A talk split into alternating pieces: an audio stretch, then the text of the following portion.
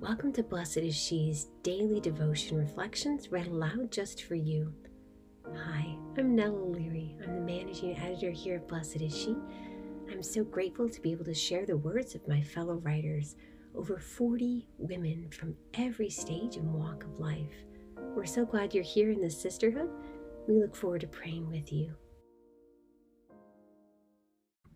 September 20th, 2020. Today's reflection is written by Emily Stimpson Chapman. Craving justice, but learning forbearance.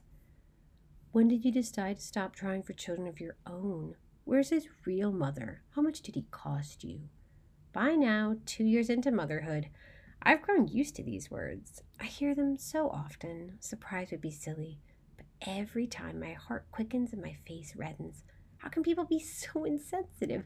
How can they not see that my precious son, whom I adopted at birth, is my own, that I too am his real mother, the one who holds him, feeds him, chases him, teaches him, tickles him, and prays with him.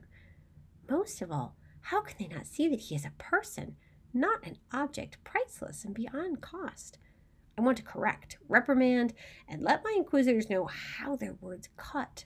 At the very least, I want to complain on Facebook and get some sympathy. But I don't.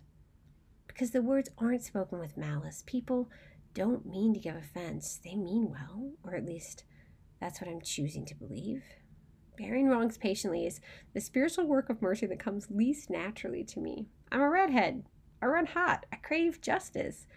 But the Lord is gracious and merciful, slow to anger, and of great kindness. Psalm 145 8. And I want to be like Him, so I'm trying. I'm trying to give people the benefit of the doubt. I'm trying to assume the best of intentions and not make rash judgments. I'm also trying not to return insult for insult and offense for offense. I'm not giving up on fighting for justice for others, but I'm learning to endure injustices done to me, seeing them as opportunities for solidarity with Jesus, who suffered the world's greatest injustice with total love and zero complaints. Again, this does not come naturally to me. It doesn't come naturally for most of us. But Jesus says, if anyone strikes you on the right cheek, turn to him the other side also. Matthew 5:39. His ways are so not our ways.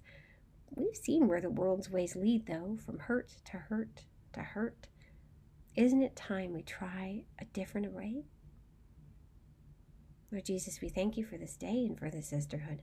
Help us learn to endure injustice that we can actually learn to live a different way. We ask this in your holy and precious name. Amen. Thank you for listening. You can subscribe to receive our devotions via email at blessedshe.net slash subscribe. God bless you.